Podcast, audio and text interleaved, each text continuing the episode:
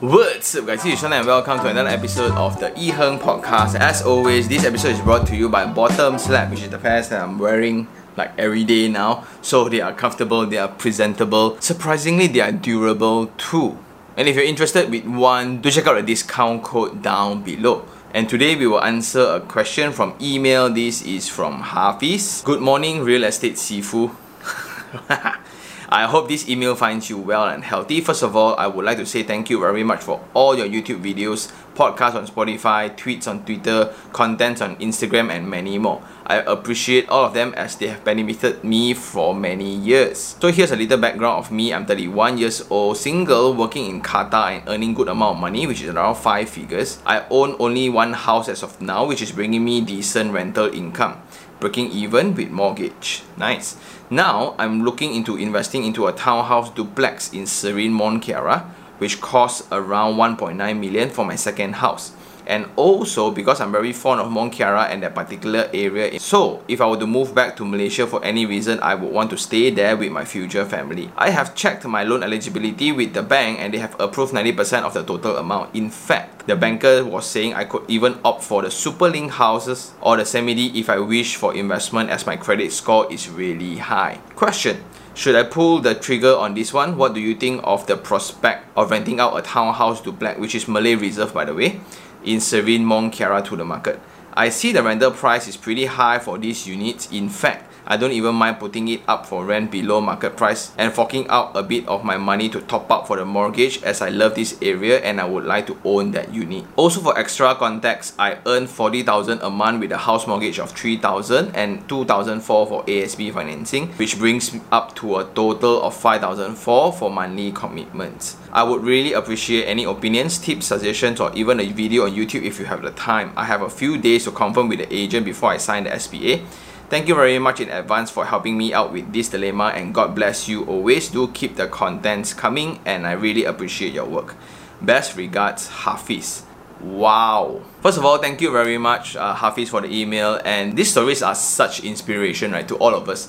Like, we all say that, ah, yeah, now 9 to 5 is uh, going to get worse, salary is bad. And here we have a demonstration of a 31 years old earning around 40,000 a month. I don't know, is he a pilot or whatever, lah, right? But it's still awesome and now he's looking into the townhouses within Mont Kiara itself. It's called Serene and I'm very familiar with it. it's gonna cost around 1.9 million and he just got his loan approved. In fact, the bankers are telling him that he can buy out more because of his eligibility. So, a few things here. Number one, when I speak a lot about landed versus high rise on the difference of them, right? The main thing will be the ROI, which is the return on investment for high rises generally are going to be higher than landed properties. And my investment strategy has always been to first buy investment properties for the first two slots of 90% so that your renter can actually cover the installment and those can be calculated as income for your third or fourth and it just ease the cash flow way more. But there are situations where landed properties will also have rental incomes that can cover installments. Very, very rare. And if you find them, they are as good to be your number one slot or number two slot of your property investment. Plus, if you are a Malay, I would definitely leverage on that but there are also some risk to it. So for this particular project, which is a landed product in Mont Kiara itself, because the demand of spaces there is so high, the rental there is very very solid which makes it a perfect option for you Hafiz. And I really like that you get everything calculated where you are really watching through the channels lah, so that's great.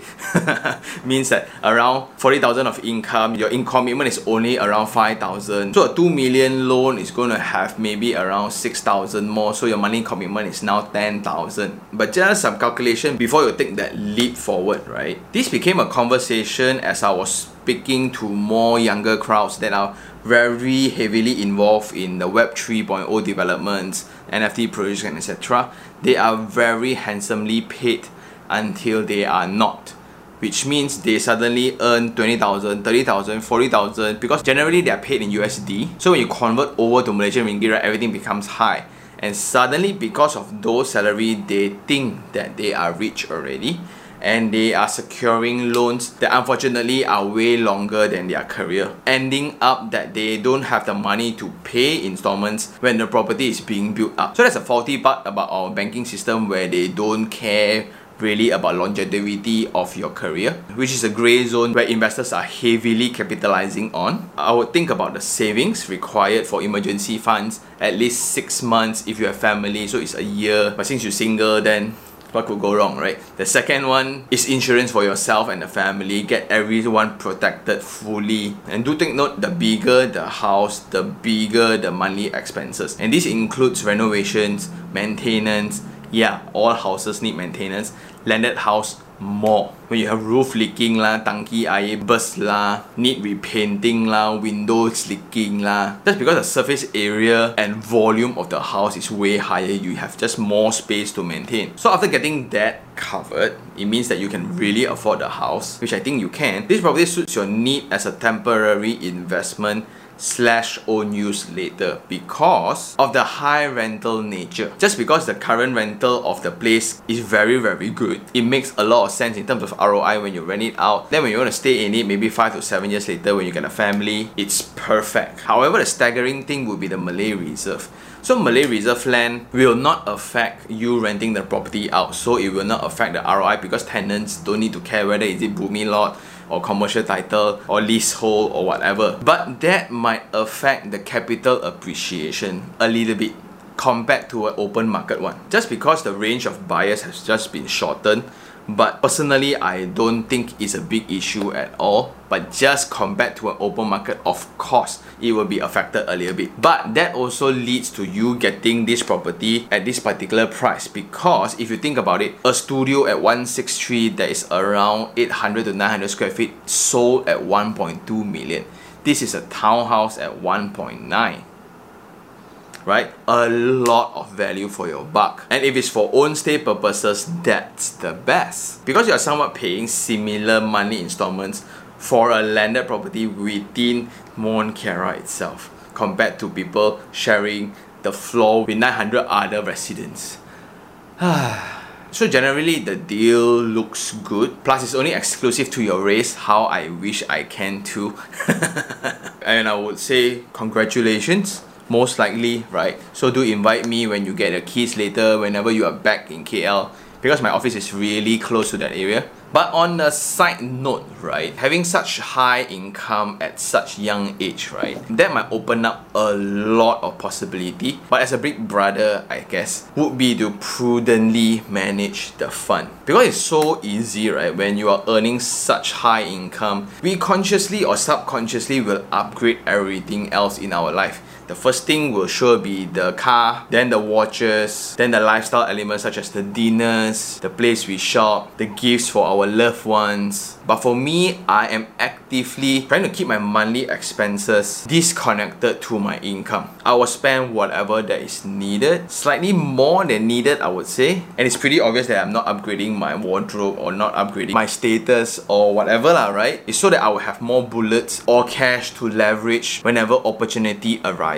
whenever your friend will come to you about business deals, franchises, real estate deals like these, crypto dips for example, and many many more. And that will propel us further in life whenever when we are 60 to 70 or 80 right? That will have way more value to things but if you really want to still spend on luxury goods of course do be practical about it. Like for myself watch hobby became an investment thing just because I bought it at the right time. Plus I studied a lot on them lah. And just like real estate I study a lot and buy like one out of 50 different properties I research. But ultimately, I'm grateful for the email, hope the best for you, and thank you for sharing your story. Just to show some of the young audience that having 40,000 as your money income as a 31 year old is absolutely possible. And there are many ways to go about it. Some need to go abroad. Some you will get it by corporate within Malaysia itself some via crypto some via new technologies some via passion. And with that thank you very much for watching. For those who still have any questions regarding real estate do just email me at t-a-n-i-h-e-r-n-g t-a-n-i-h-e-r-n-g at gmail.com or you can just DM me on Instagram i-h-e-r-n-g follow as well. And I will see you guys on the next one.